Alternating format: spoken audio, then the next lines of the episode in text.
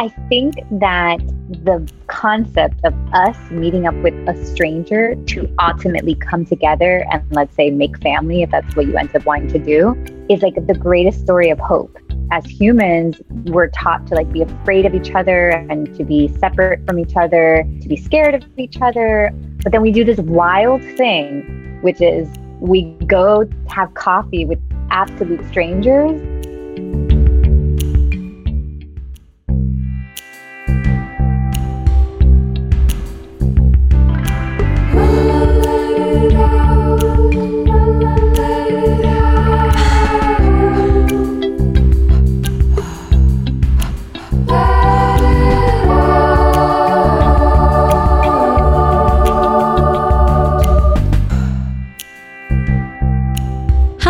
welcome to Let It Out. I'm Katie. This week, back on the podcast, a friend of mine, Nikki Novo. She's a Cuban American author and medium. She has about a million certifications, including being a certified hypnotherapist and theta healer and Reiki master. She now works with the Akashic Records, which I didn't really know anything about. And she does these sessions that are really hard to explain but incredible. And I got to experience one recently.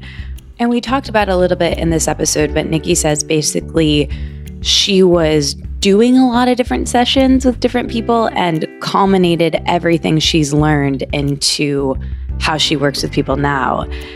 We talk about that and so much more. She moved recently, so we talk a lot about moving and the energy of that. We talk about how fixing what's going on in one area of your life can bleed into other areas and vice versa.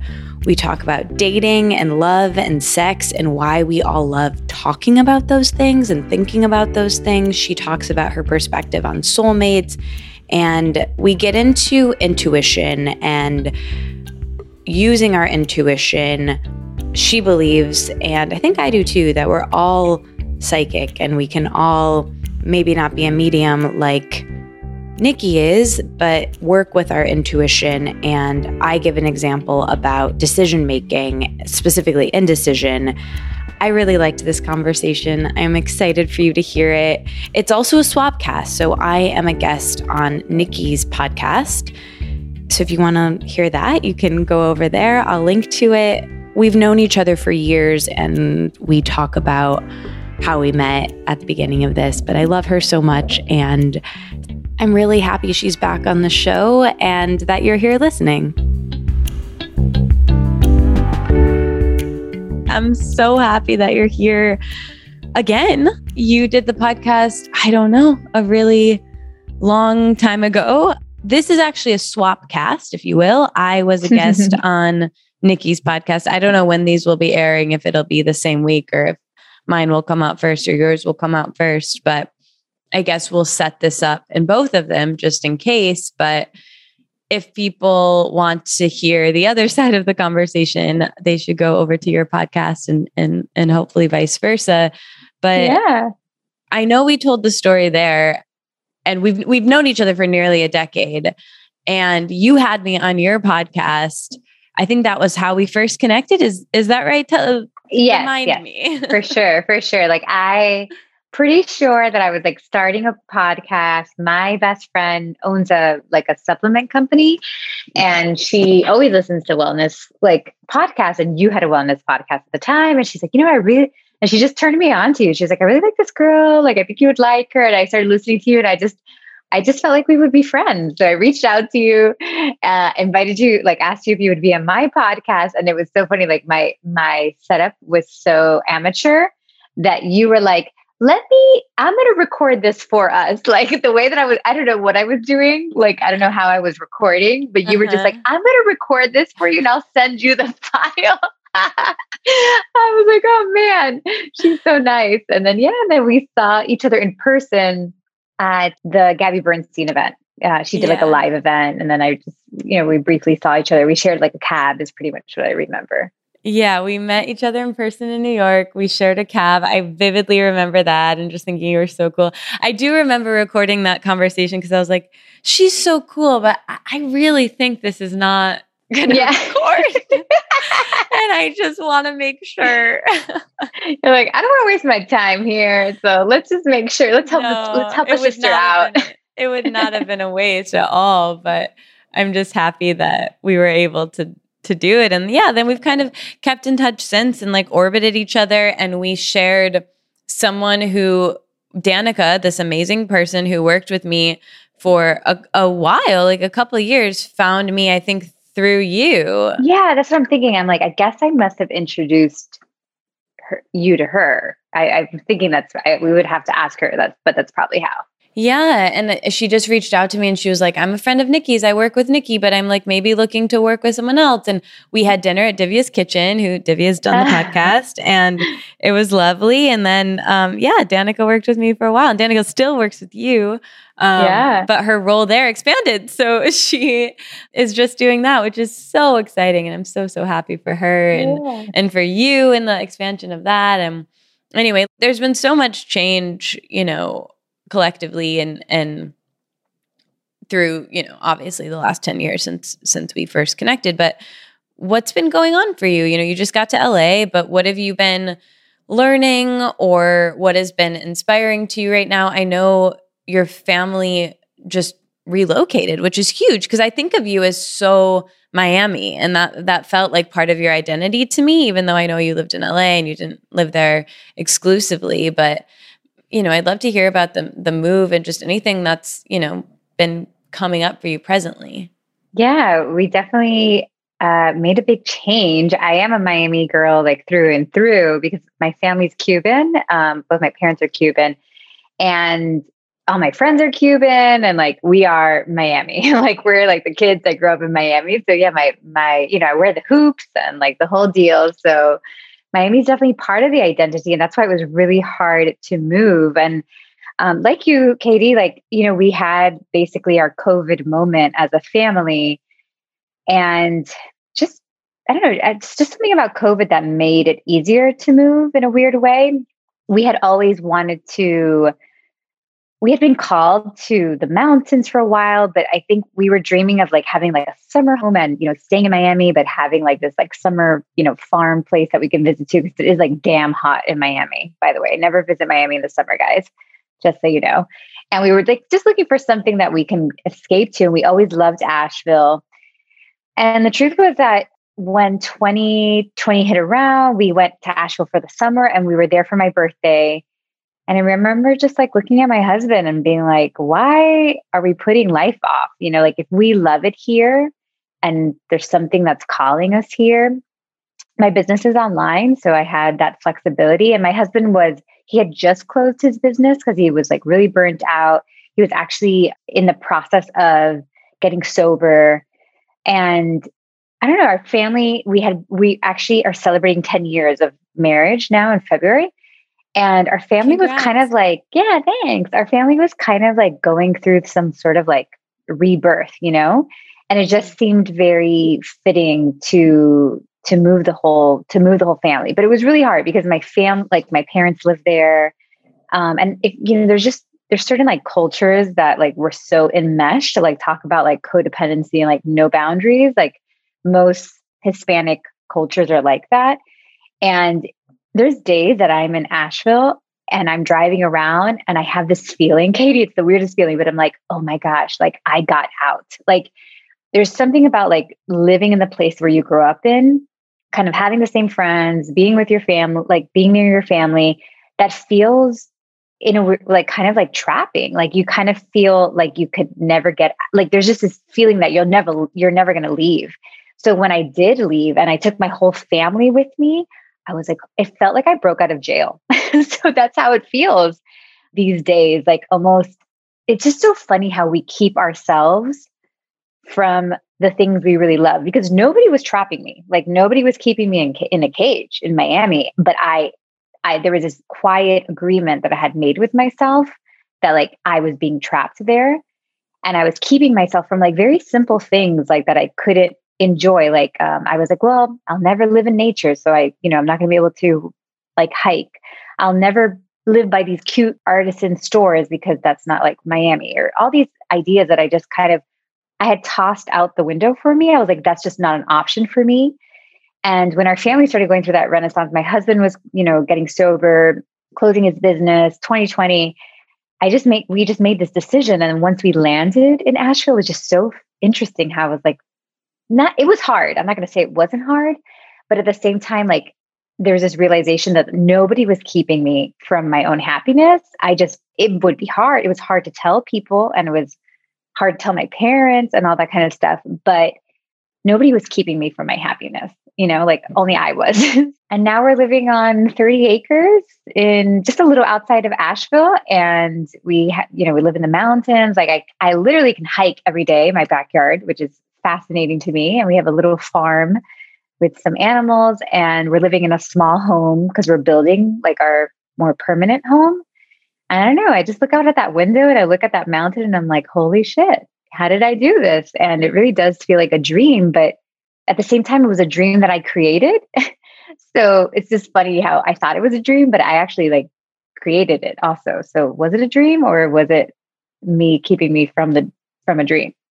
Yeah, like you were an active participant in making that happen and maybe didn't even allow yourself to identify what you wanted because you didn't like even subconsciously believe it was possible for you. I think that's really common. Like I don't this is something that has really been a lesson for me in the last several years. I mean, I really relate to everything you're saying. Like for me, having some distance from where I grew up has allowed me to figure out my own identity outside of my family of origin and a lot outside of even the further I've gone away. And I also relate to what you said about, you know, having those moments of looking out the window. You know, I do it too, looking at the mountains or the palm trees and just it being nice out every day. And January is mind blowing to me. Like I, I, have that too. And I'm, I'm really grateful it's not lost on me. However, I feel like I want to quickly get to this part because I don't think it's necessary for everyone. And I want to, like,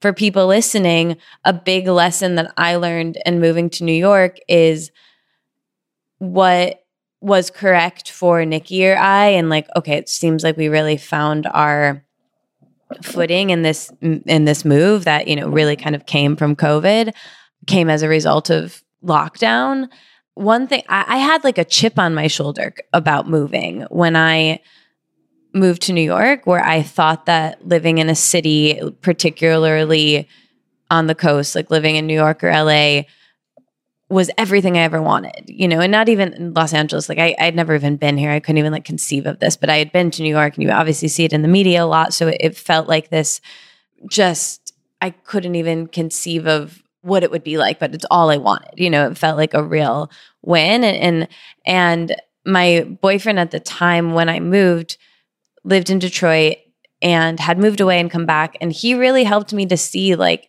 it doesn't make you cool to live in a big city. Like there are cool people everywhere. You can find people who are artists or are whatever you connect with anywhere and they're it's at, they actually might be cooler, you know, and and the cost of living is is better in all these other places and it doesn't make you, you know, your identity isn't living in a certain place. And he really, you know, helped me see that and like remove that chip from my shoulder, which was cool. But at the same time, I also feel like what I couldn't communicate to him because we felt so differently was like he was totally good to live there and live close to his family and had a pretty uncomplex relationship to them and enjoyed it and and and really his job did really well there and all of that and I can live anywhere for for my job but I really wanted to be elsewhere and I I needed to to to be able to express myself in the way that I want. And I'm sure I could do this in other places, but finding what feels correct for you and admitting to yourself what's correct for you and and knowing that like it might be ego why you need to move somewhere. Like it doesn't if it is ego then that's not really a reason but if it and also try it like try it on. I think trying on any sort of practice and moving is an expensive one to try on but if you are in a place where you can do that and sometimes also i want to say that like moving isn't possible for everyone you know? I had a friend of mine when i moved to la i sublet a bunch but eventually found this place and was fully starting over. You know, I had no furniture, I had nothing here. And I, I posted about that, and she was like, wow, that must be so freeing. Like, I'm so jealous. And I looked at her and her life and her husband and dogs and the house that they owned and all of that. And I was like, that must be so nice and grounding. I'm jealous, you know? So it's like grass is so always greener and it's, yeah, and it's so different. And I think we all just have to be really honest with ourselves of like is this coming from ego and like an ego need to do something? Or is this something i genuinely really want to do and i'm just scared? Or i thought that i couldn't because of you know conditioning or not being able to see that that's possible for me or feeling obligated? And i think it's just a real self-honesty situation right? Yeah. You know it's it's fascinating because like in the work that i do actually should I move is like a common question that we get as like when you're an intuitive. And there's definitely, you know, a way to look into that for sure. But half of the time we're moving because we are trying to, you know, run away from something and we're trying to change our our situation and we, we may be blaming like all these challenges on the place or our, our unhappiness really on the place that we live. So I actually feel that you have to find your happiness in the place that you're living even if it's like not your first choice. Like really do the best you can. Like live into that place as much as you can. And that's what we did with with Miami. Like we had a beautiful home and um, we had great friends and we were living like Miami life and and we were happy the reason to move was like actually not out of unhappiness necessarily. It was more out of like, I think there might be like something more and this mm-hmm. like calling of going. But if I would have moved, honestly, Katie, like if we would have moved maybe three years ago, we had been looking for like six years. So if we would have moved, like say like three years ago, my husband was still would have still been, you know, using. I would have still been unhappy with my company because it like wasn't making sense at the time and it would have been a shit show you know like if i would have been like oh well the only thing what's missing here is that we need to move. I'm unhappy in miami.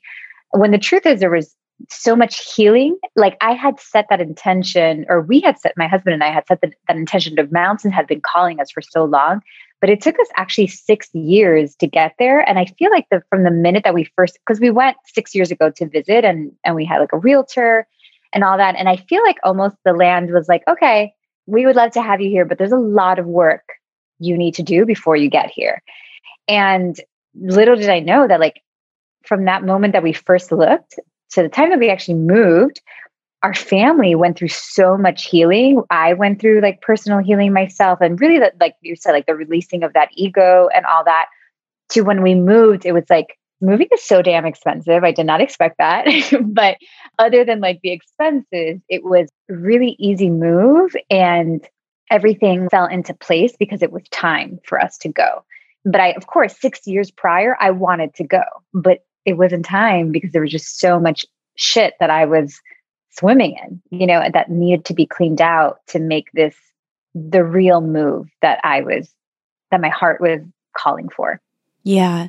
I really like that. That's so interesting because I work with people one on one as you, as you know doing creative consulting. And I very very small amount of people but for some reason this summer like recently I think 4 out of 5 of them were all moving. And it's not that big of a coincidence though because I feel like everybody who I work with ends up being very like, oh yeah, I also taught yoga. I also had an eating disorder. I'm you know I've moved a lot and I talk about it in transitions. You know, it's a lot of and some people are very different from me that I that I work with of all sorts. But it was just interesting and and something I, I said to all of them is and you touched on this too is like moving is messy, moving is jarring it unhinges everything that you're holding on to so you have to find new anchors and it also it's expensive but it's really renewing because there's a fresh start However, wherever you go, there you are. You know, that's a temporary high. It's a temporary high to be in a new place and have, you know, a new perspective, but that only lasts for a bit and then everything else rushes in. And there's a really great poem about this that a friend of mine told me about the other morning at the coffee shop that I'll I'll put in the show notes or I'll read after this, but basically it's about that sentiment of you know you can feel how you're feeling regardless of if it's sunny out or if it's cold out or if you live where you grew up or if you live where you want to be. And it really comes down to community and the people around you. And that takes time as well to build. And you have to invest in that too. And also it comes down to your relationship with yourself of like we're the only ones that are going to go with us everywhere to the end. And even when i was traveling i kept that mantra in mind of wherever i go there i am because i could be in a whole new place but still feel you know dreadfully alone or be around people and feel alone and it, it's all of it. And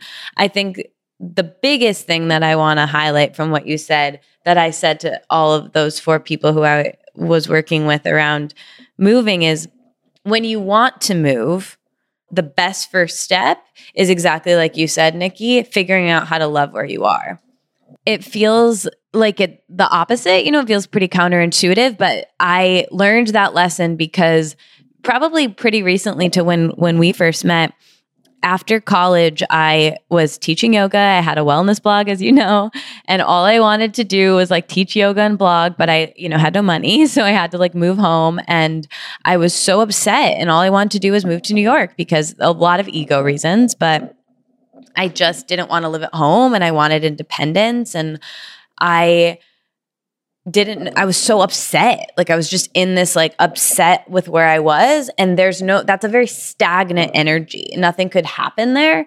And so I eventually just like really liked it. Like I got pretty used to it was just only a couple months, maybe like 6 months, but I really started to like living with my mom and I liked like I got comfortable and I liked my yoga classes and I liked the stuff I did and and right as I started to like find my stride in that, I got this job and I had to move to Detroit and I was like a little bit bummed, you know? And then similarly, like I was, you know, oh man, I'm in Detroit. I really want to be in New York, blah, blah, blah.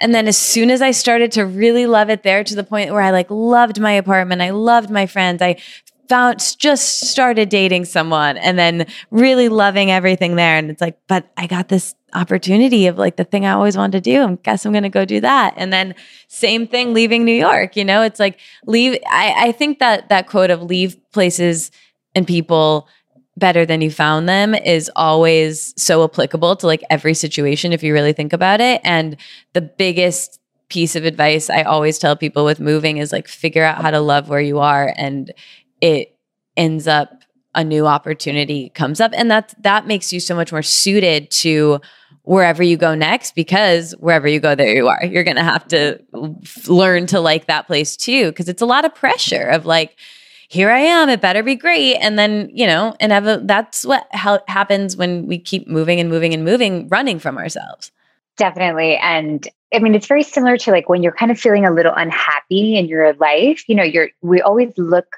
to kind of point that energy towards some sort of category in our life. We're like, oh, it's my job that's making me happy, like unhappy. I'm sorry. It's my partner that's making me unhappy. You know, it's whatever, X, Y, Z.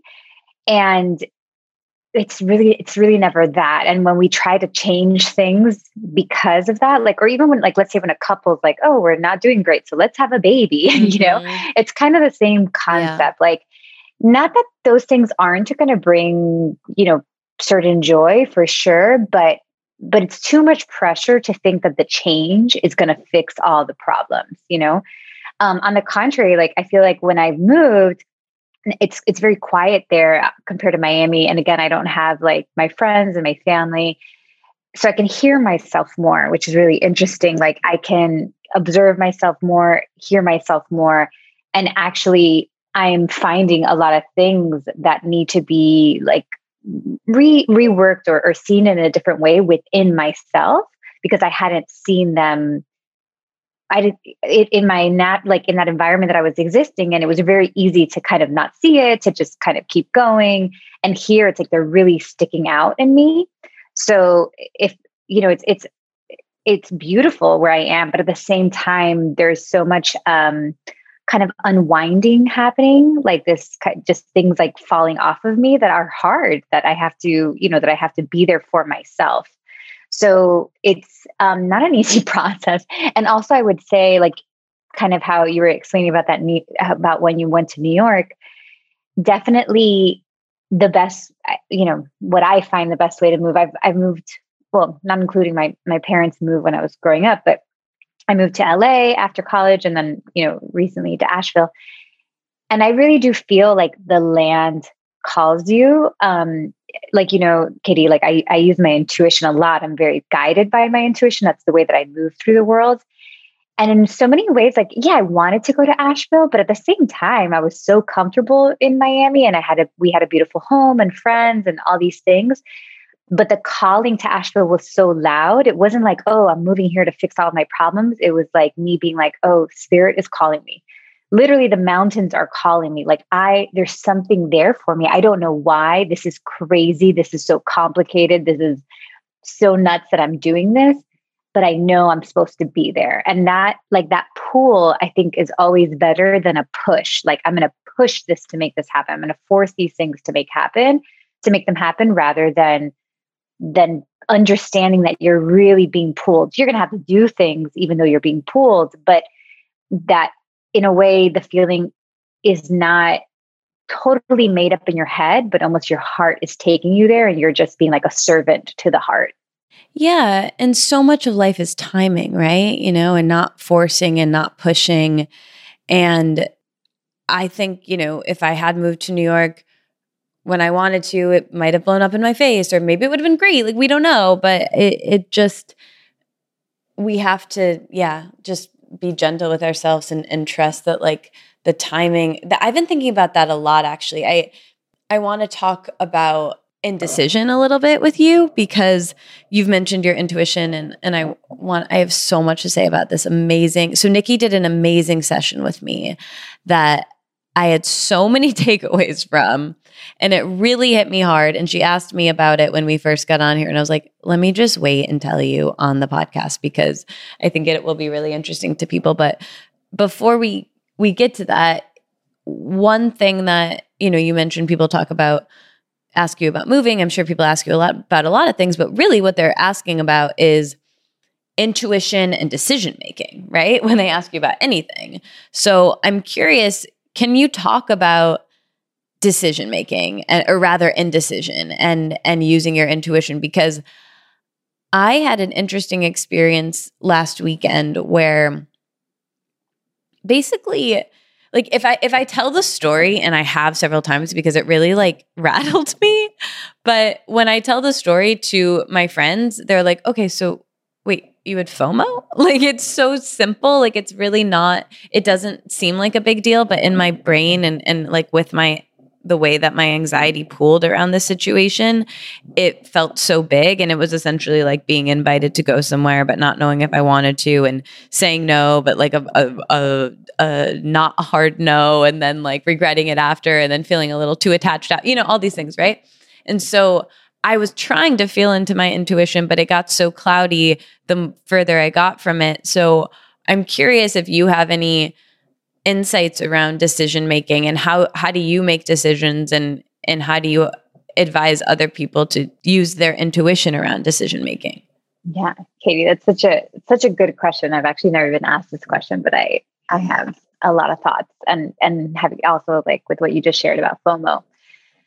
So intuition is something people seek because of self-doubt you know? At the end of the day you know there's this idea that like oh if i get really good at my intuition i'll never make a wrong move again. Like i will always know what is the right path for me. Like if i can get very intuitive i can get really in touch with that then like i can always make like these right choices. And i think that's the first mistake like you know that we think that there's a right and wrong choice, kind of like you were just saying, you're like, who knows? Maybe if I would have moved to New York before, it would have been okay. Like, we don't know. There's this funny, interesting relationship we have with destiny. Some of us, there's a part of us that like wants to have destiny, but then there's a part of us that wants to like manifest everything, you know, like we don't want to believe that we came to this lifetime and everything was set out for us. But then sometimes when there's like too many choices, we don't want that either. you know, it's like a really complicated thing. So I think people come to ask about, or, or we have these struggles with with indecision almost because it's kind of like a like a spiritual crisis. You know, it's like are decisions not personal and do I just like make decisions and just go through life? Or are decisions divinely I don't know what the right word is, like divinely curated or decisions like divinely guided? Like, am I supposed to follow some sort of divine plan for myself? So I think like we first have to decide on where we land there, you know? like, we first have to have almost like a, we have to decide what our values are when it comes to what role does decision have in my life? So for me, I am personally of the belief that we are souls, that we've come to this lifetime, and that our heart is the compass to like what our soul is supposed to do this lifetime. So I believe that like what my heart is speaking to me, like as it's, you know, like all its little desires, like I believe that those desires were placed in me for a reason because I've worked with so many people and everybody has different desires. So that's always been very fascinating to me that you know, we're all so different. We all want different things. And, you know, like I may love to not work in an office, but like my best friend like could never imagine not a nine to five job. Like she loves working in a nine to five job. So it's interesting to me how like desires are all different. And I really truly feel personally like my personal belief is my heart is my compass and like my job is to all the gunk like from my heart, like making sure that it's not coming from like an ego place, we listen to the heart. And I decide to make decisions from where my heart is trying to take me. Then there's like another way to look at it too, where you know you can be less um, emotional maybe about it, and maybe you're thinking like, okay, like these are the things I want in my life, and I I'm just going to go through life like making a bunch of decisions to make all these things happen. And I think that that's okay too. Like, I don't think that there is one way to go about life. But I think the only thing is to understand that that the, like decision is actually our power. It's our inner power. It's what it's what makes it's what creates life for us almost in a way. So, but we often are giving our power away thinking that I made the wrong choice or that like I should have done this, I should have done that, or like I don't even know what to do. And it's really just like us not knowing how to handle that power that was given to us as humans. Like we all have this power that was gifted to us as, you know, just being humans and being born. And some of us know how to work it and some of us don't. Mm-hmm. I think the piece that's so challenging about and and mine is very intense you know it it's it feels really intrusive thoughts anxiety ocd of making a decision reversing a decision making a decision again. And the worst part is the like decision hangover after of like it was so intense for me to make this decision. Then realizing that, especially when I start to vacillate so much that I lose some time, then the next day, no matter what I chose, I'm going to feel a bit off.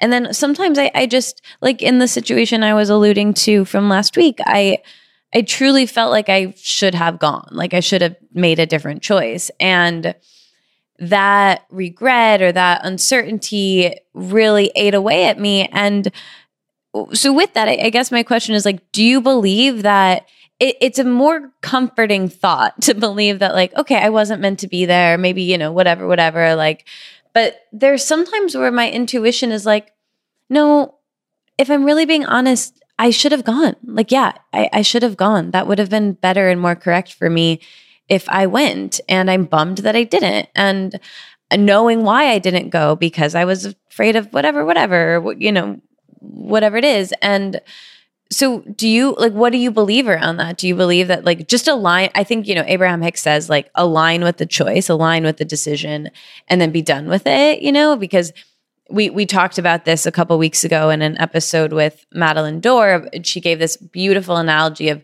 when you are in indecision mode, you're staying in the hallways instead of going into the rooms and the rooms is where it all happens you know the rooms is where we can connect and relax and it just feels so distracting when we're stuck in indecision or in regret from a decision. So do you believe that, you know, whatever choice we made was correct and in that destiny sort of bit or you know, there's different parallel universes where it could have gone a different way or like how, how do you handle that?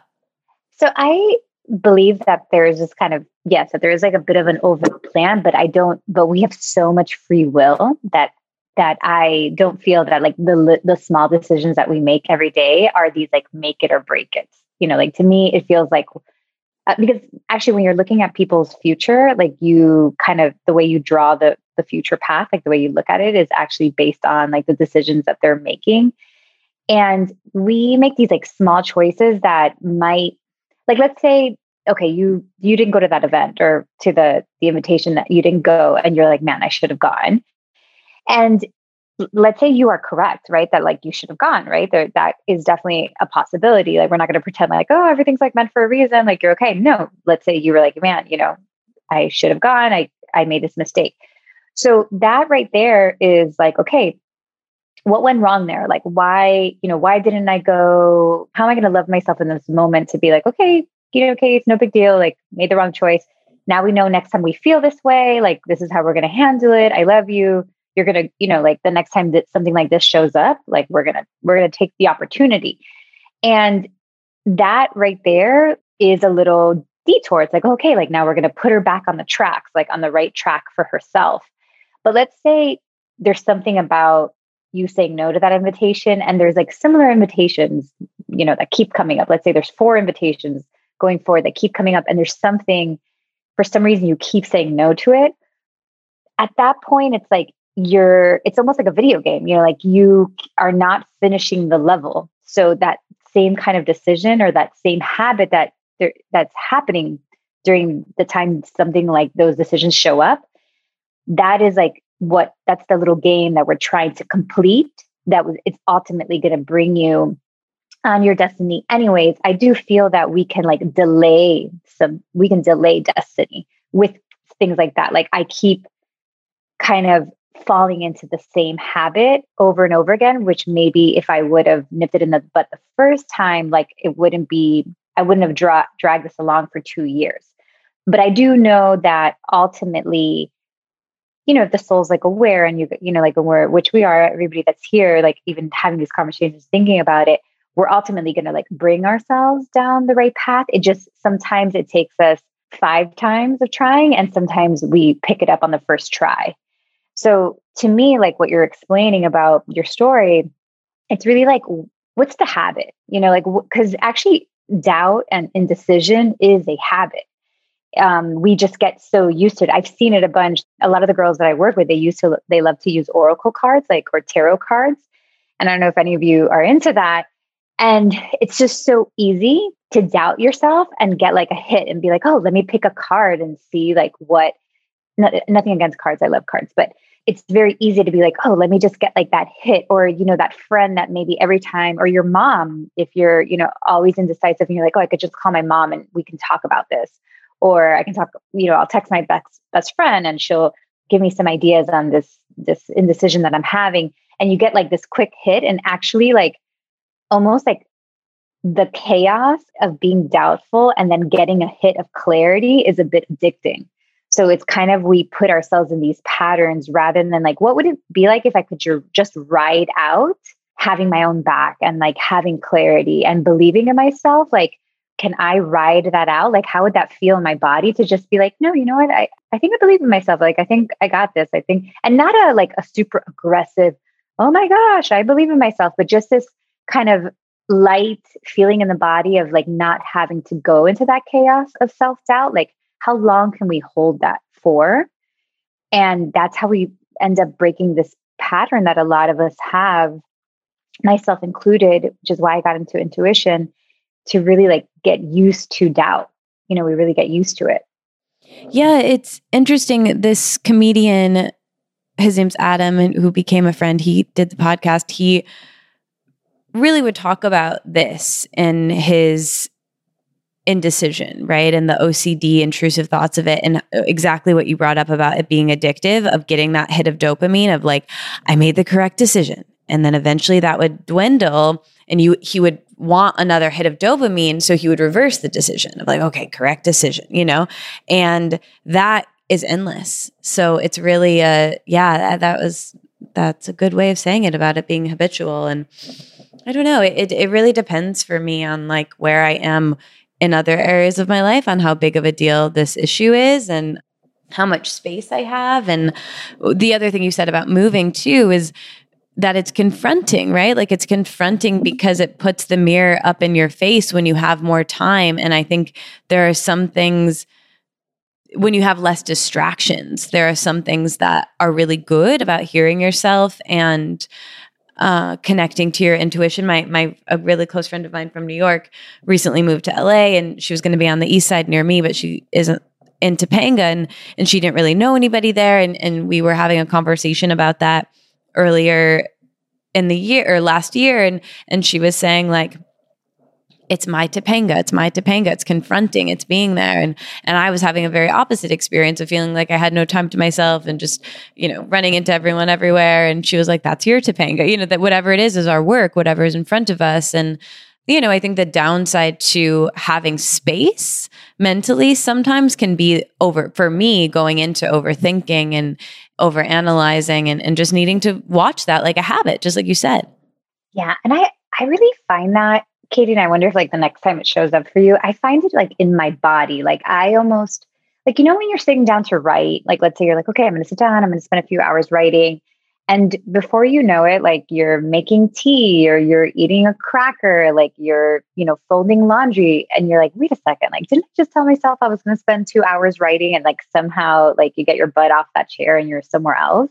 Yes, I did that today. I cleaned all day yeah. when I was meant to do my work. yeah and that can be confused for intuition. People are like, oh, well, I, I was feeling called to make the tea, you know, like that's yeah. why I went to go do it.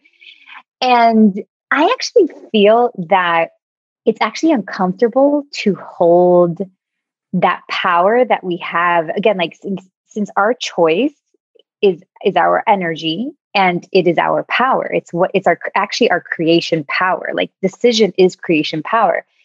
And sometimes our own creation power is so amazing and it's so strong that I think it's hard to hold it fully in the body. Like I actually feel like the human body may not be like a strong enough vessel to carry some of our own energetic power that we we can't really which is why we're like getting up and moving around and all these kind of distractions you know that are that are happening. And even like holding trust is like so if, if i was like okay i'm going i'm going to dedicate myself to like not doubting myself for you know a week i'm really going to just eliminate the like doubt is just not allowed for a week. And let's just it's just an experiment. I can totally go back to doubting and questioning and reversing decisions next week. But i'm just going to like see this experiment out. So no matter even if i know it was the wrong choice no matter what i choose this week like i'm going to be like that was the right choice.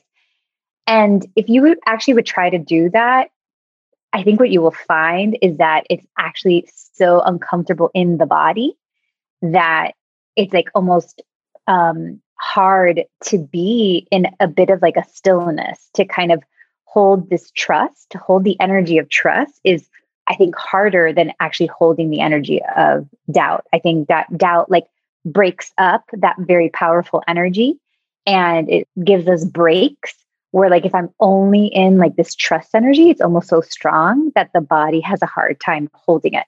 So for me when i'm just like okay i'm not i'm not going to do that. I'm not going to doubt. It's like i have to breathe more i have to like hold my own power in me more like not give it away not leave it in different places but actually hold it in my body and it's it's a lot so i i think it might be cool to see like if you would play that little that little game with yourself and see what happens in your body. Yeah, I'm curious too. I sometimes it feels so intense. Yeah, I'm gonna sit with that and and think about it. I, I, can, as you know, and the people who have listened for a while have heard me say this 10 million times, but I tend to be, this will shock no one, someone very in my head and disconnected from my body. But that's a good reminder to reconnect. yeah. No, and I, I think also like about your decision power, it's creative power. So I think doubt gives us like breaks from like a constant place of creation. You know, like if I didn't doubt myself, I would probably like want to create all day long or like move energy like I would probably be like making things all day long or doing things all day long because I would be, you know, excited and and and creating. So I think we have to like learn how to hold the the higher vibrations of energy. Like where doubt is like lower vibrations of energy, they're easier to carry. It's like a little easier actually in a weird way to carry. And I think we're still learning to hold like these higher vibrations. Wow, yeah, that's really interesting too.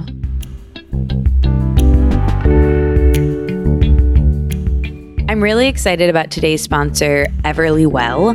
They can help you get more clarity and understanding about your body and your well being with their at home lab tests. They have over 30 of them.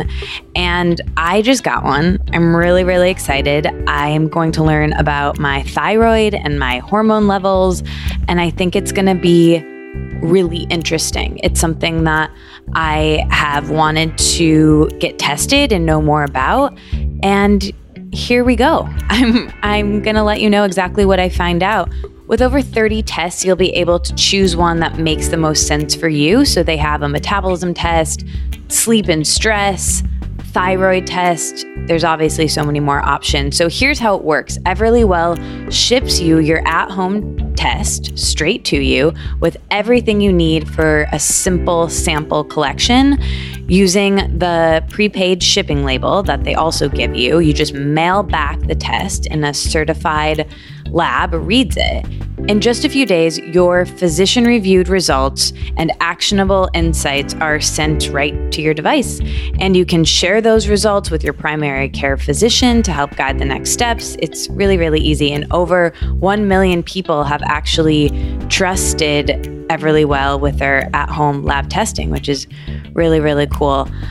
I'm excited about taking this test. I'm going to let you know my experience. I have it right here. It was super simple, it came right to me, and I'm really grateful. And I'm excited to hear what you think of your experience with Everlywell as well. And speaking of, for listeners of the show, Everlywell is offering a special discount of 20% off an at-home lab test at everlywell.com slash let it out. That's everlywell.com slash let it out for 20% off your at-home lab test. everlywell.com slash let it out. I'm so excited about today's sponsor, Native. Every native product is thoughtfully formulated to keep you feeling and smelling fresh all day long. They're best known for their deodorants, which are aluminum free with ingredients that you understand and know and love, like coconut oil and shea butter and baking soda. They're super simple and they smell so, so good. Native deodorant checks a lot of boxes. It's 24 hour odor protection naturally derived ingredients, a smooth, residue free application. That's very important.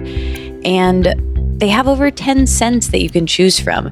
Native's coconut vanilla is my favorite, and it's the one that I've been using for years. My friend Christine turned me on to them a couple years ago, our friend Christine, and truly look out for Native ever since. And now they're sponsoring the podcast, which is truly so cool. Many, many other scents if coconut and vanilla is not your thing. Lavender rose, perhaps cucumber mint, or unscented. Don't have to have a scent at all. Every native product is thoughtfully formulated to keep you feeling and smelling fresh all day long. I am outside most of the day walking and constantly feeling like I'm sweaty, uh, which is great. And now that I use native, I'm not worried to, uh, you know, be around people who maybe have to, you know, smell my odor. so if you want to try native, give it a go. See what scents you like. Maybe try a few. They also have moisturizing body washes. So maybe try those while you're at it. Smell fresh and feel fresh all day long with Native. Get 20% off your first order by going to nativedeo.com native.com slash let it out or use the promo code let it out at checkout. That's nativedeo.com slash let it out and use the promo code let it out at checkout for 20% off your first order. This week is brought to you by ThirdLove. It's still early in the year, and this is a great time to reorient ourselves with the things around us and figure out what we want more of, what we want less of. Perhaps we want to journal more or spend more time with the people that we love. ThirdLove wants you to keep your standards high in 2022. ThirdLove knows comfort and fit are essential to feeling your best, which is why they designed their Kinetic sports bra to support you every step of the way. The Kinetic sports bra is designed with unmatched comfort and support for your high intensity workouts or the type of workout that I do, which is casual errands. It's available in 22 sizes. That's a lot of sizes. It's also my lucky number. And I'm really happy that they can support so many different people in so many different bodies. There's a back closure and adjustable straps and it comes in so many different colors. I love ThirdLove. It's the most comfortable bra I've ever had on my body. And I really like this this sports bra. I'm either wearing like none at all or this one pretty much. So I like a bra that you really don't realize is there. And that's why I'm really excited to try more of their products this year. And they have so many, and quality is really important to them, and comfort. Their bras, underwear, activewear, and feel good all day wear are designed to support you and just feel really good ThirdLove makes it really easy to find a bra that actually fits you with their fitting room quiz. That's probably my favorite part. It's like a personal shopper and I think you'll you'll really really like it. It's helped 18 million women find their true bra size. It's guaranteed. If not, exchanges and returns are free within 60 days, so there's really nothing to lose. And here's the best part ThirdLove is the largest donor of undergarments in the US, partnering with organizations across the country. And they've donated so far $40 million worth of bras to help people in need. Feeling is believing. Upgrade to everyday pieces that love your body as much as you do. Right now, you can get 20% off your first order at thirdlove.com slash let it out. That's 20% off at thirdlove.com slash let it out.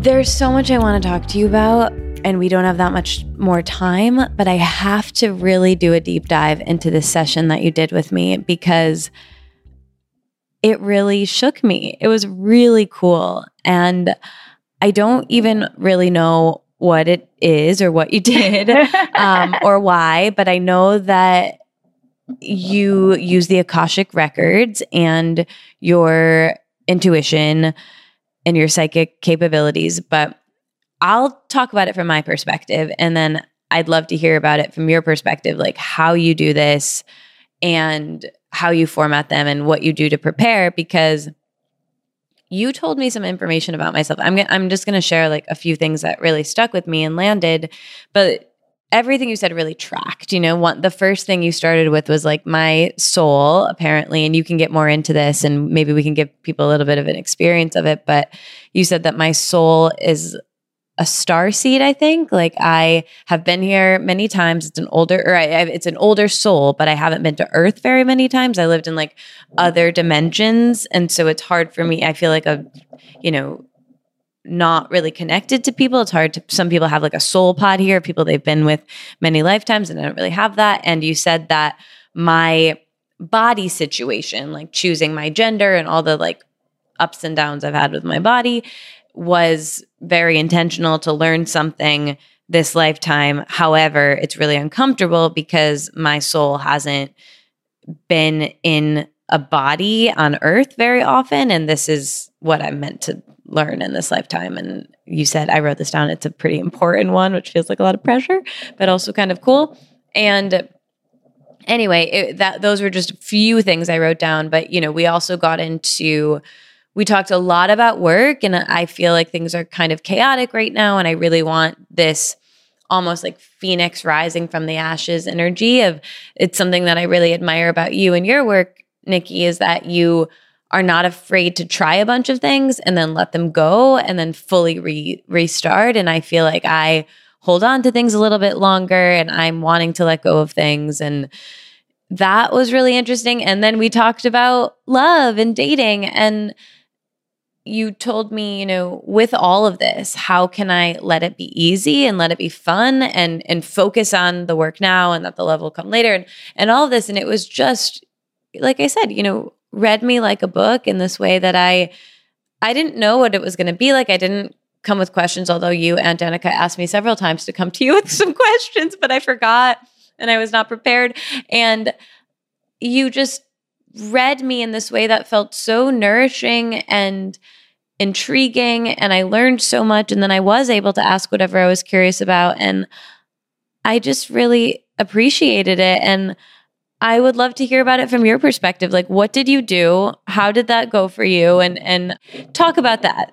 yeah, yeah. The reading. I'm so I was I'm so happy. Like I was like dying dying to hear how it went for you. But read the readings are really a moment with your soul. Like that's at least that's that's my intention. I I didn't grow up intuitive or anything. I, I had I was an editor for many years and I had this like awakening and got really interested in it and got really like nerdy about readings and started going to a bunch of readings.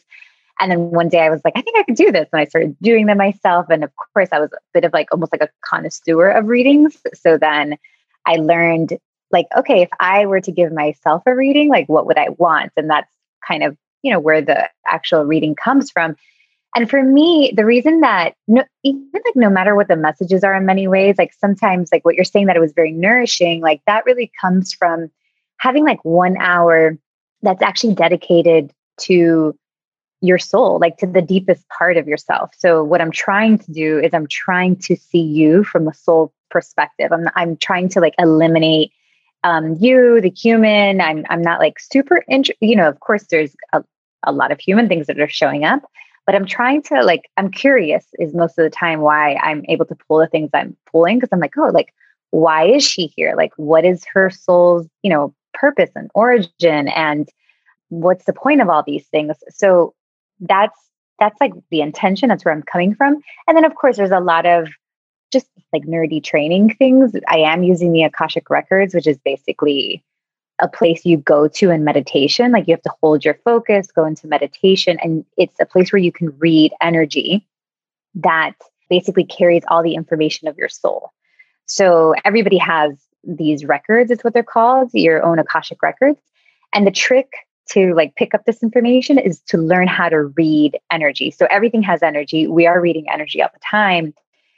Right. So like if you see a friend and you're, you know, you just get this vibe that they're not feeling well, you may feel it, but if you actually like learn to close your eyes and hold your focus, let's say on the friend's energy, you'll be able to read what is in the energy because we carry all these things on our energy. So a lot of what I'm reading is also just held on your energy. So you just have to learn to to focus, but anybody can do it because we that's I mean that's what I do. I train people to do it as long as you're interested. So that's where we're pulling and yeah, Katie, for you it's like you're so kind of focused on earth which is interesting but you're not like of the earth in many ways. So to give you a, it's it's really to give you like a bird's eye view of yourself too. You're like living your life you're like in your life you know but it's nice to have that time to just kind of like zoom you out and be like oh like did you know these things about your soul? And does this resonate and if when it starts to resonate you're like wow there's something to this even if you don't believe in it there you know, like there's just certain, certain things that when you get a reading, somebody that doesn't know you or doesn't know you well can pick these things up. Like it's it's super cool. It's fascinating. And there's something about the session too. Like you were very present in the session for a whole hour, you know, and that is very nourishing in itself.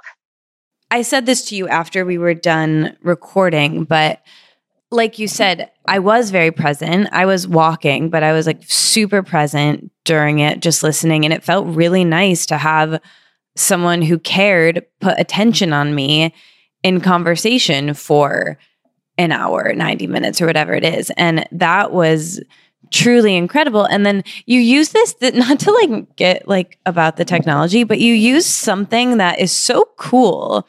It recorded it and it also transcribed it. And it also says like, when wherever there was a positive statement, action item, interesting question, swearing, like it's so cool. This, I mean, this is not an ad for this like it's like a system that you use for it. But it just was really, I'd never seen it before.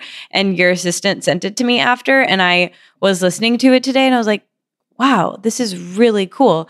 But anyway, like you said, I think anytime you are being fully present, feels good. And anytime someone's having attention put on you feels good. And it's so funny, Nikki. I don't know if you remember this, and maybe you can even clarify more what you meant if you do, but you were you gave like a general check of me and you're like you're a little bit off path which you're like don't worry everyone is kind of sometimes and you know whatever and then you were like spirit and you go through each of my chakras and you told me what was going on there and you you mentioned that i you know you recommended this great book on boundaries like there were so many things but about spiritually, I think you said, I forget what it was, but again, I have a beautiful recording and transcript so I can find it, but it was something like I was I was blocked or disconnected, I'm pretty sure.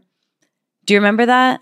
From from yourself spiritually? I'm trying to remember. What. Yeah, anyway, I'll look it up. But the, the point is that that tracked and I was journaling yesterday and what came up for me was I do feel that way. I do feel like I'm a bit disconnected right now and I don't know why.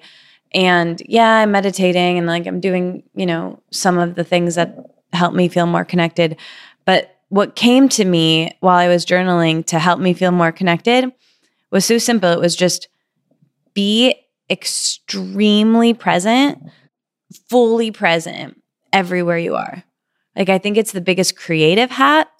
I think it's could potentially be a spiritual hack because, and I hate the word hack, but a tool like it it's everything like why else are we here and i think we feel so uncomfortable when we're distracted it goes back to the decision thing and if i can just really be where i am and not you know it feels uncomfortable when you are with someone you have a crush on and you are thinking about what they're thinking of you right you're not there and you're not you're missing it you're missing everything like it all feels uncomfortable and so I think the more that I can get into my body and feel what's happening around me presently, that is how I will connect spiritually because I believe we're all connected. And I'm going to miss that connection if I'm in my head and elsewhere. Does that make sense? Yeah, of course. You're you're also like seeking a lot of like ground grounding for sure. And because the thing about being present is like going back to you know how we started the conversation you're not going to the past. You're not like doubting things that like are over. That's it. You can't fix the past. Like you can't do anything about that. You, like why even spend time thinking about if you made the right decision or not because it, it already happened right? So presence takes you away from that. Like your mind doesn't have to go to the past and then also the more anxious part where we're like looking forward like is this going to happen? I'm scared you know what's going to happen? Is this going to work out? Blah blah blah. Does he like me? Um, what's he thinking about me? All that kind of stuff. That's us traveling to the future and that's not helpful either. We're in the presence that is actually where the true essence of you comes through. And everybody's essence is different but it's all beautiful. And it's also like you're in your true vibration. So like you're no longer let's say anxious katie has like a different vibration it's not true like okay katie who's going into the future let's say and thinking about like what's to come, blah, blah, blah, not being able to, you know, sit with somebody because, you know, you're thinking about whatever's to come, that is different than like presence Katie. So if you're say you're with a guy that you like, chances are that person is going to be more attracted to present Katie rather than future or the regretful past Katie. So we're actually like getting our like the potency like of our essence when we're in the present. And overall like the people that are meant to vibe with us end up really vibing with us because it's like our truth. Like we're um all of a sudden i'm present so i'm like fully in my my truth. Like there's just nothing else but my presence and me. And that energy is so everybody wants to be around that energy. So it's actually like a very good like attracting energy too and it's like what makes things happen it's what brings people towards you. So yeah, it's great for dating. mm, yeah, for anything, you know, it, it's people love when people are real, right? And when you're real, you're present, you're authentic, you're vulnerable, and that is very attractive energy. I believe in everything, especially connection of any kind and, and dating. And that's something I wanted to ask you about because obviously it came up in my session and, and your your work has centered around love and dating and, and what blocks people from that. And, and, and I'd love to go into that a little bit. But I'm first curious something I've been thinking about a lot today. Like, I, to your point about it being attractive and a bit unattractive when you're not in that, today I was having a conversation with my friend Crystal, who's done this podcast, who also happens to be psychic. But we were talking about dating and I have a person who I think they actually came up in my session with you as well, but a big thing with this person is that I essentially was doing what you were just talking about the entire time that I, you know, when I was really spending time with them, where I was constantly not being myself. I was in the past or the future. I was just, I, I as much as I tried, like they would get just glimpses of me as myself because I just couldn't be myself around them the, the no matter what I did. And I think that's why it feels so hard to let go of in ways because there's this feeling of like I want to redeem myself or I want them to I want to be seen because I think intimacy is like we all crave being seen for who we really are and loved, you know, and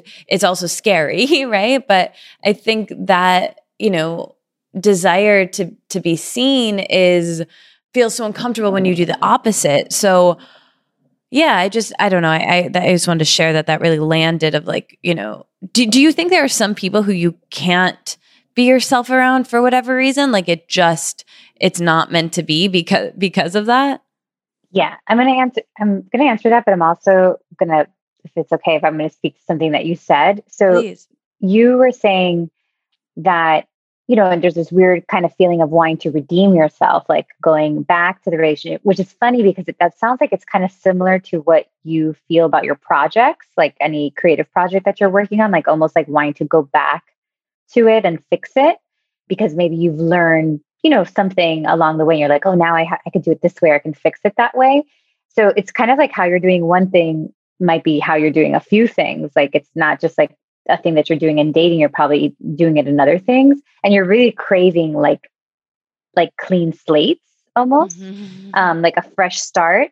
But there is this, you know, this desire to go back and fix so that's actually like that's also why you're craving presence because in a way the past doesn't ex- you know the past does not exist when you're present so there will be no need to fix anything because it didn't happen like it doesn't exist almost in a way so i just thought that was interesting like it might be interesting to see to kind of almost make a choice like do i want to be fixing the past or do I want to like have a clean slate and take everything that I've learned, like, and everything that I've been inspired by and everything that I know and actually like build this thing right? So it's kind of like, am I going to keep going back to that house that I bought that was like a total, you know, needed so much renovation. I tried really hard, but everything kept breaking? Or do I buy this house that has like, that's good to go? It has clear bones. You know, I'm going to design it, but there's nothing super broken about it you know what project do i want to take on and not that one is better than the other but sometimes like the the first project might take a much much longer and it's might even be like less of a guarantee than the clean slate project so maybe getting clear too you know like just getting clear on yourself and being like okay like what am i going to commit to that can be helpful because then you know you don't have like your brain can't go to the past because it's made a decision, at least it's made a decision on what path it's going to take, basically. So I thought that was interesting because you might be doing something like that in like other parts of the life. Because it's so it's just fascinating how we do one thing is how we do everything. Mm-hmm. That's we get so obsessed with these like I don't know like my money or my or my work or or the way that I date, and it's like I bet if you look at other areas, it might be easier to fix another area because dating might get so personal or money might get so personal. But if you like fix it with the way you interact with your mom, that may heal all the other places in your life that you're doing the same thing, you know? Like I that's what I always try to do. I always try to be like, "Oh my gosh, I keep having the same problem here. Where am I doing in other areas and is it easier to fix it with like my kids than it is to fix it in my work?"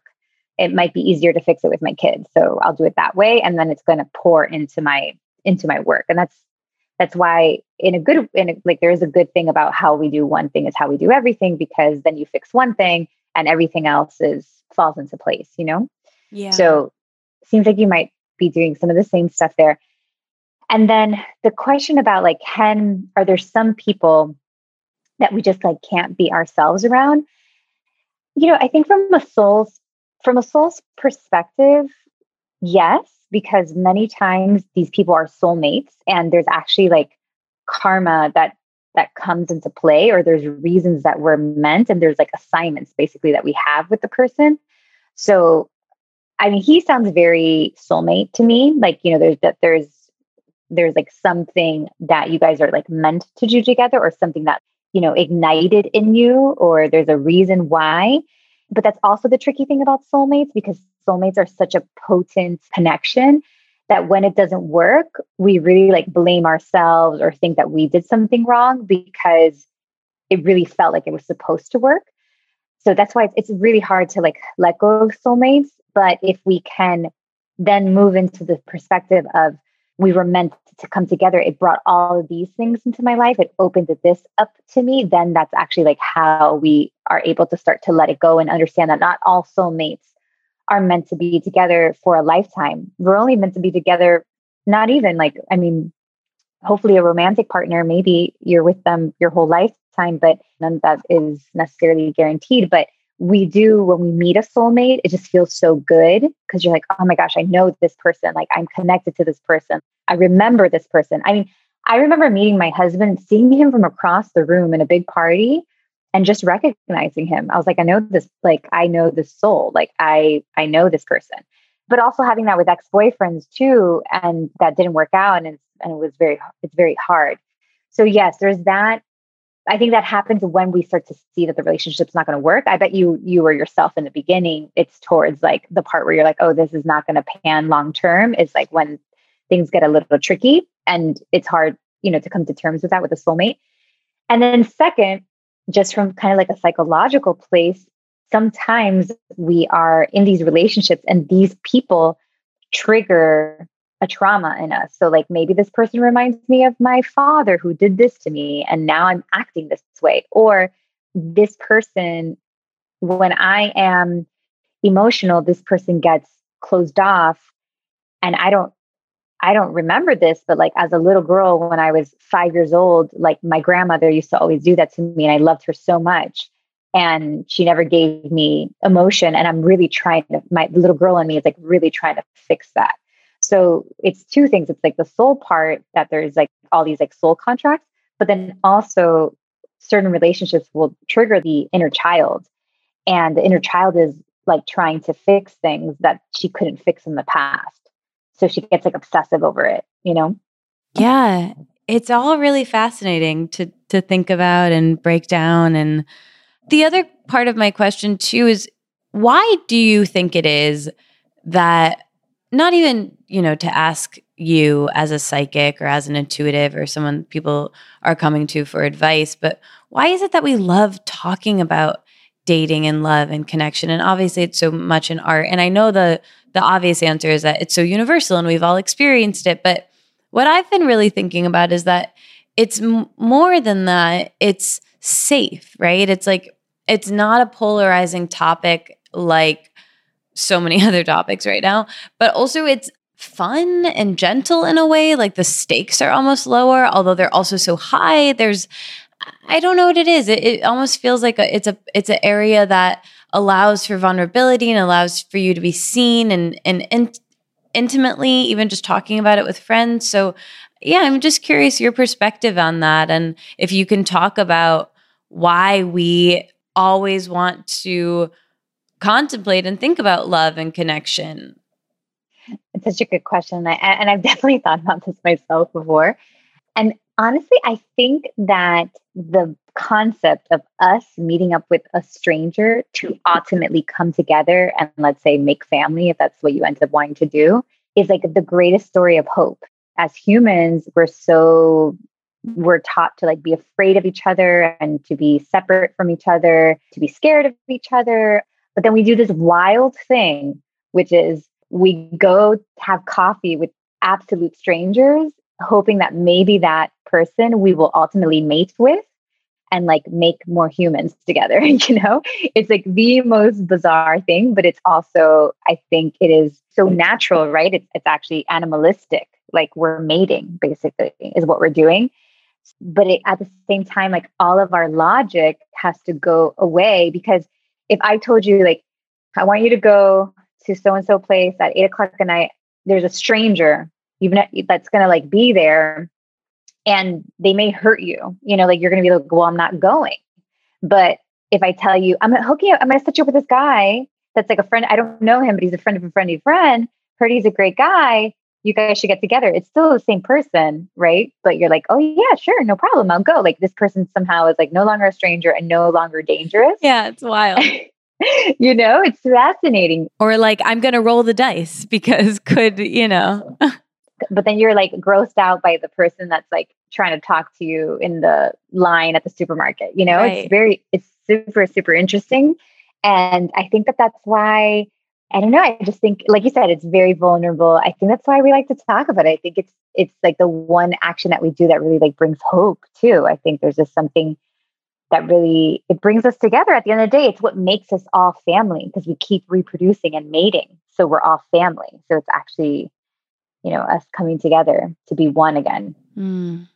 yeah it's interesting I, I i think this some of the experiences that i've had with with dating that i've just talked about so much with friends one of my friends explained to me once. She was like you know i think it's because it feels safer for you to obsess and think about these and want to talk about these than like money in your business or like how your you know your things going on with your parents or you know it's like there's a a lightness to it i think that sometimes i don't know. I think that's part of it.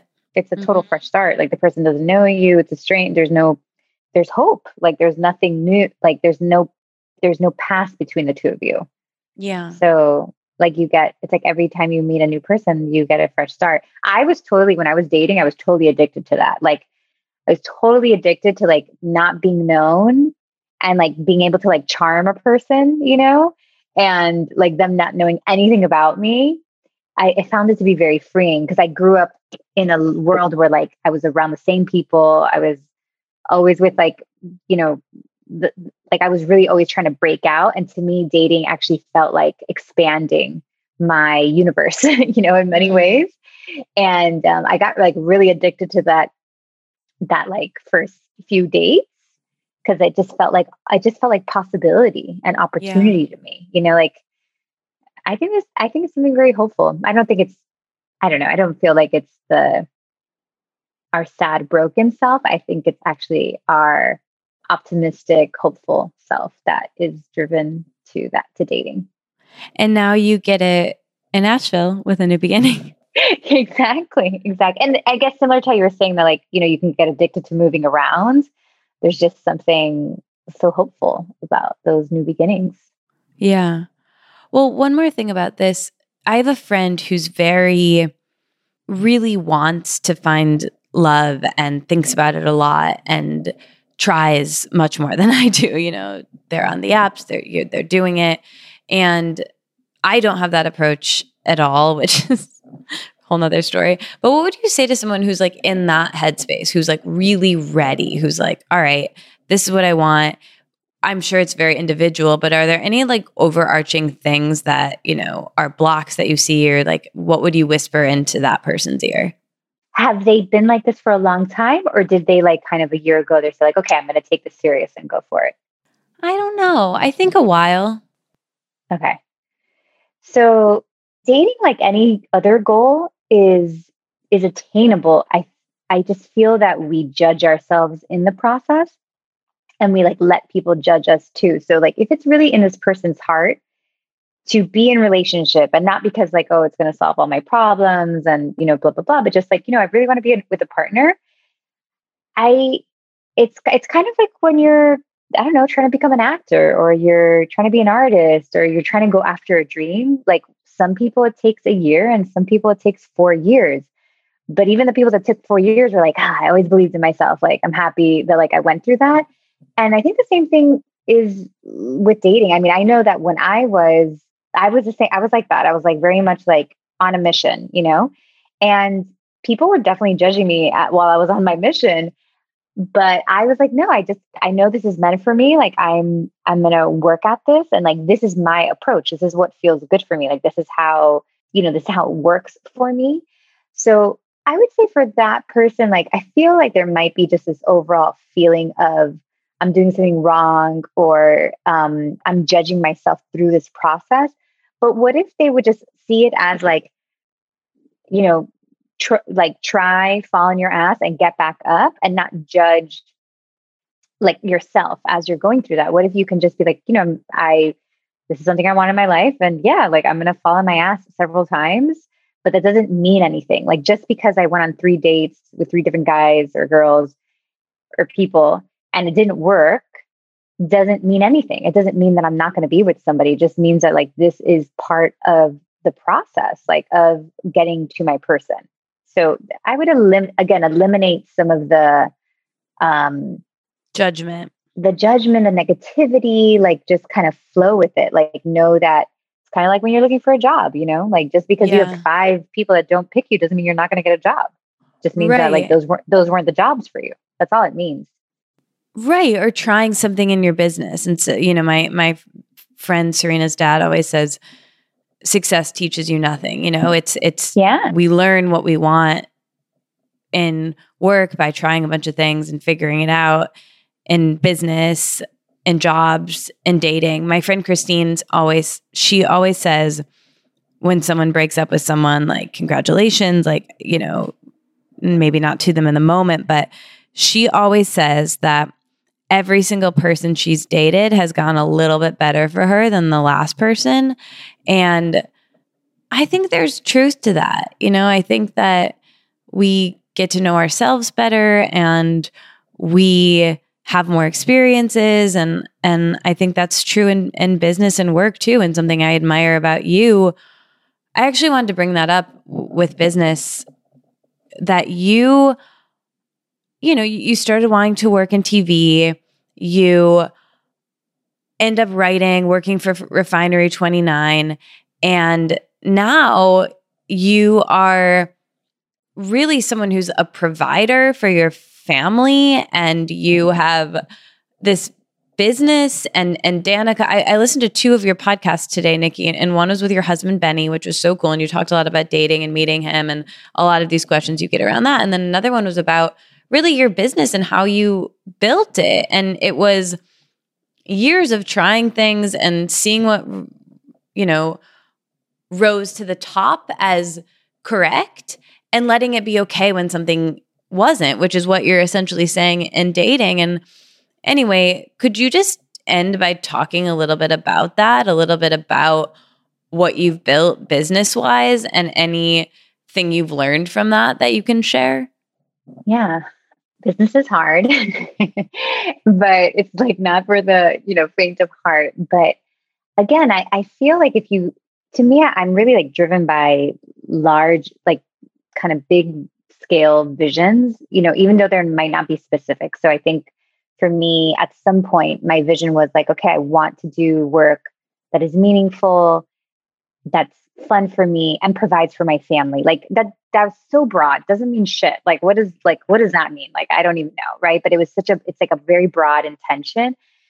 And i just i move as if i'm protected. You know, even that friend that you were talking about dating is like, what if she, he, she, they would date um, in a way that, like, kind of how your friend was saying, like, oh, because that that kind of feeling like you are protected. Like these things are happening for you. So what if like i would move through dating like that? What if i would move through business like that? And that's really like i i really believe that like i would set i was clear you know I, I had to be clear on some sort of basic level. Like i'm like okay this is kind of overall what i'm clear on that i i want to provide i i want financial freedom you know i want i want to do something that like i love that's helpful that's good for the world that kind of stuff. And gives me a lifestyle that I can be with my kids, that those type of things. And then, okay, then then I pay attention, you know, and then I'm like, okay, then I go into the business and I'm like, do these things like is the universe give me a thumbs up or give me a thumbs down? Like I feel like it's almost like I threw that out to the universe and then the universe is is basically trying to guide me in silence, unfortunately, because it doesn't, it's not talking to me like a human, but it's talking to me through certain actions. So an example was I was doing dating work for a while. I loved it. I got my start there for sure. Like that's where people were like getting to know my name and coming to me and the reading started. But it's what's so funny is that it's and I really felt like I was being called to do da- dating work from a spiritual lens. And then just from one month to the next, it felt like that dating was not it anymore. And it was like, okay, Nikki, like, thank you. Like you've brought this as far as you can. We're ready for you to move on to the next thing and like this doesn't work anymore. And I probably dragged that on a little bit longer than like I should have. Thankfully, Danica, who's like my work wife, she was like really annoyed at the dating work at some point. Like she was just annoyed about the clients and like the way we were making money. And like her annoyance actually like really made because I have a high like tolerance for pain. And when she was annoyed, I was like, oh God, like this is not there's something wrong here. And it's not that it needs to be fixed, it's actually that it's not for us anymore. So having to like see that and having to make that brave choice of like, okay, this is just this period is over with. The season is over with. The dating season, it's always going to be part of my body of work. And it's always going to be something that people talk to me about. The book exists, all that stuff. But it's like that album, like if I was a, you know, a musician, we have ended that album and now we're going to start writing the next album and hopefully the next album is a greatest hit. You know, it has it has a hit song in it, or at least a few hit songs in it. So really knowing that I am protected and like I'm taken care of, like I really exist, which is trust, you know, overall, like I exist in the world that way. And I'm just paying attention a lot. And sometimes when something's not working, it's because it needs to be tweaked. And we've definitely, like with this latest project, like after dating, I moved into what we call Soul Academy, which is like all the intuition work where I train people to be intuitive. Soul Academy has was something that like I had to work on for a long time. It's very detail oriented. There was a lot of like just fixing things. And I had to be okay with fixing things and not being like, oh, it's not working. I got, you know, I have to get out because that can happen. So you kind of have there's like a there's a fine line between abandoning and sticking it out and fixing. But I think that the trick is like if you fix something and you're rewarded, like you're like, oh, I did that fix, and like look, look how much happier people are. Like, look at that, there's more money coming in. Great. So that, but if I fix something and it's just like a chronic complaint and nothing is getting any better, that's when, like with which is what was happening with the dating work at some point, that's when it was like, okay, time to time to move on to the next project.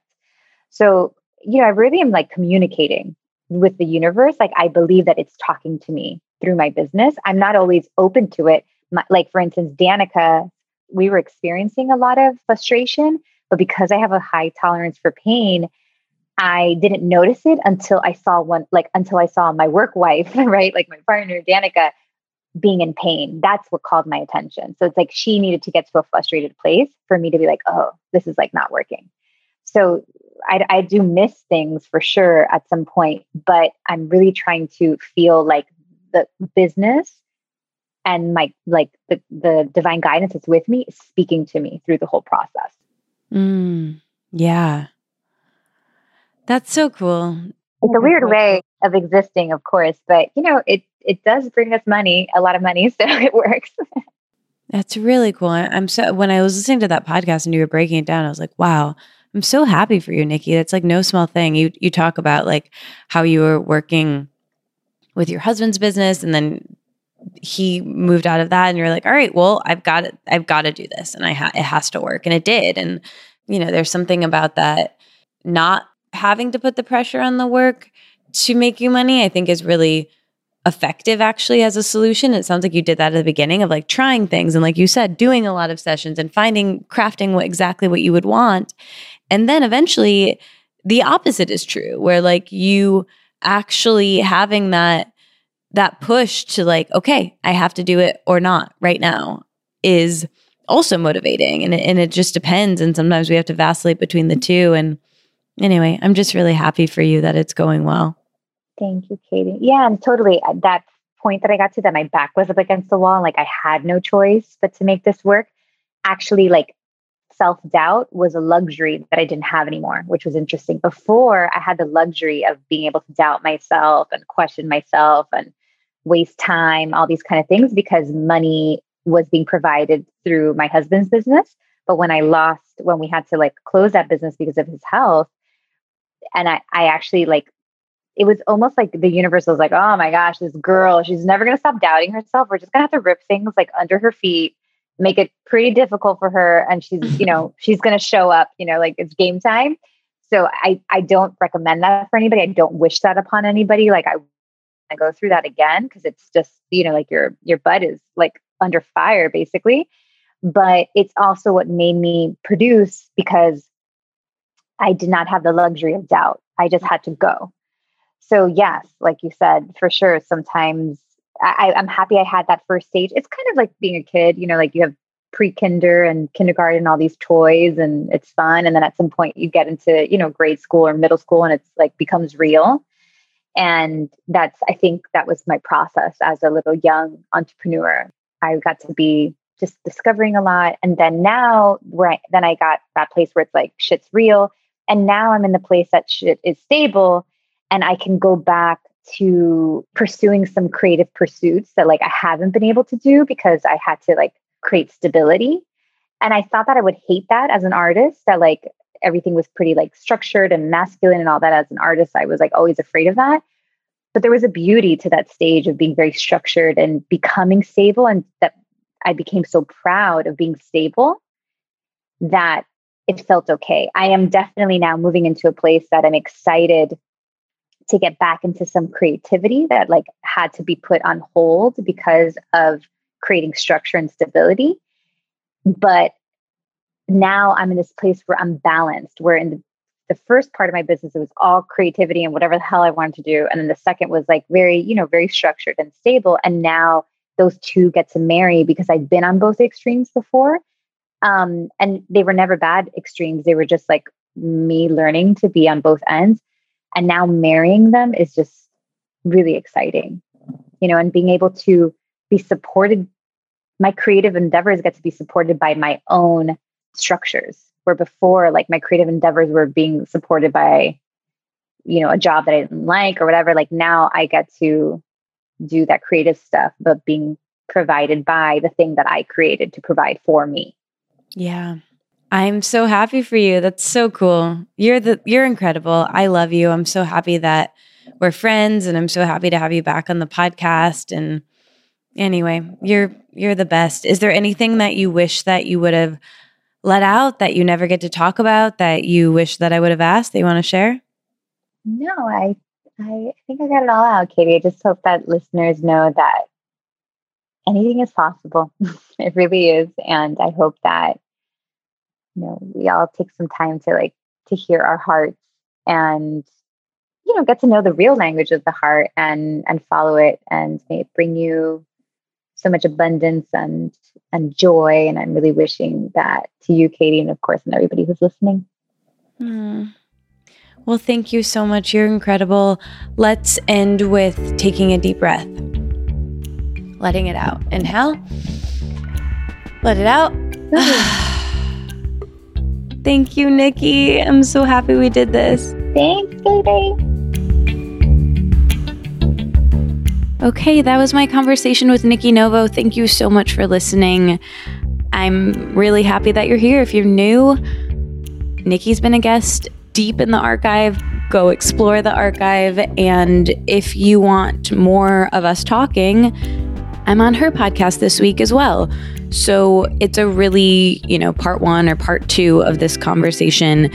If you want to, if you like this and want to hear us keep talking, there's more where this came from over there. Before I let you go, I want to tell you about another podcast that I listened to last week. It was an episode of Fresh Air with Terry Gross, my hero. And the episode was called There's a Scientific Reason Why Breaking Up Feels So Rotten. I had a similar hypothesis to that title based on my own experience.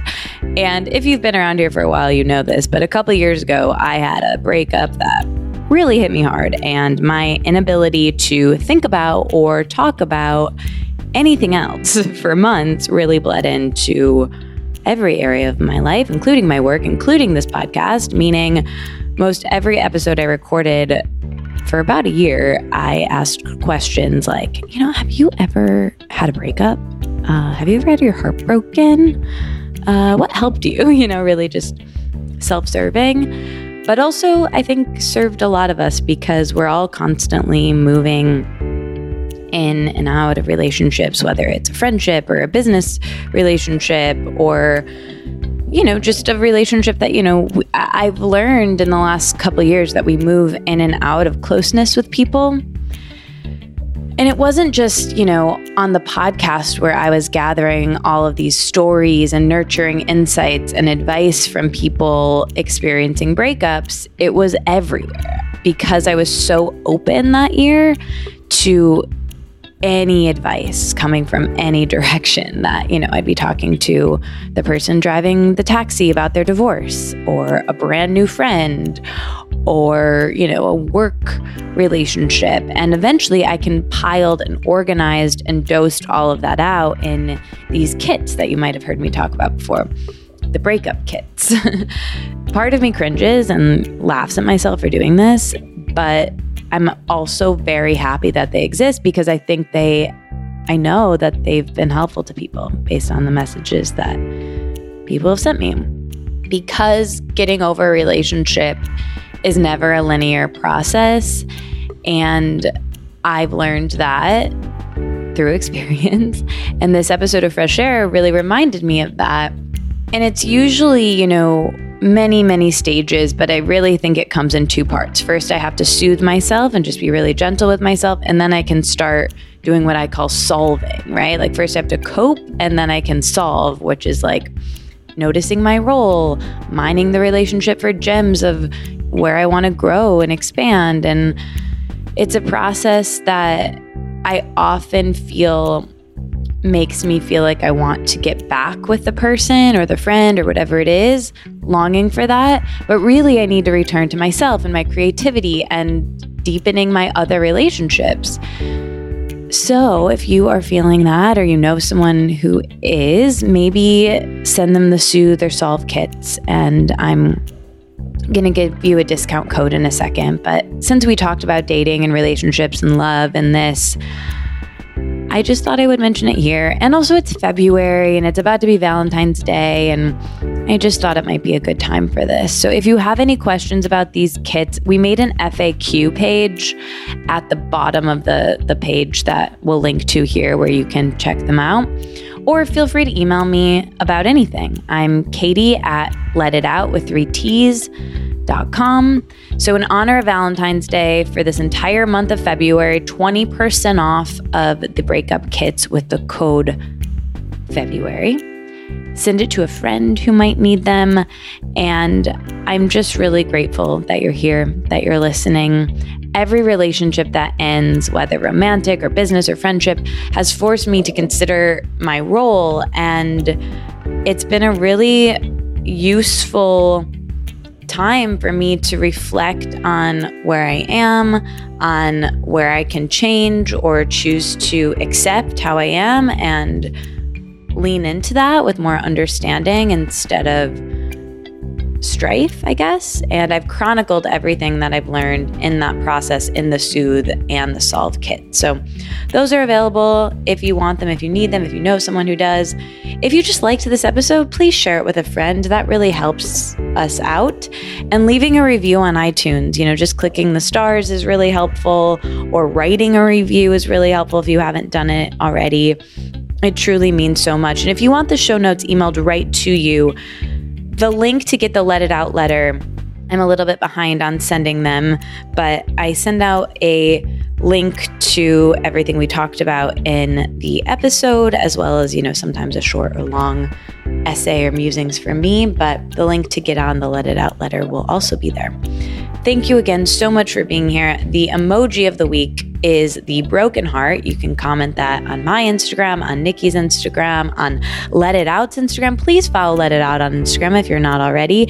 It'll let you know when new episodes are out. It's Let It Out with three T's, and it's also me, actually, turns out. But you can also follow me at Katie Dalebout. I don't post as much, but I'm going to try more um, because I want to. It, it's nice. All right. Love you. And I will talk to you next week with a brand new episode. And I'm so grateful that you're here, that you're listening.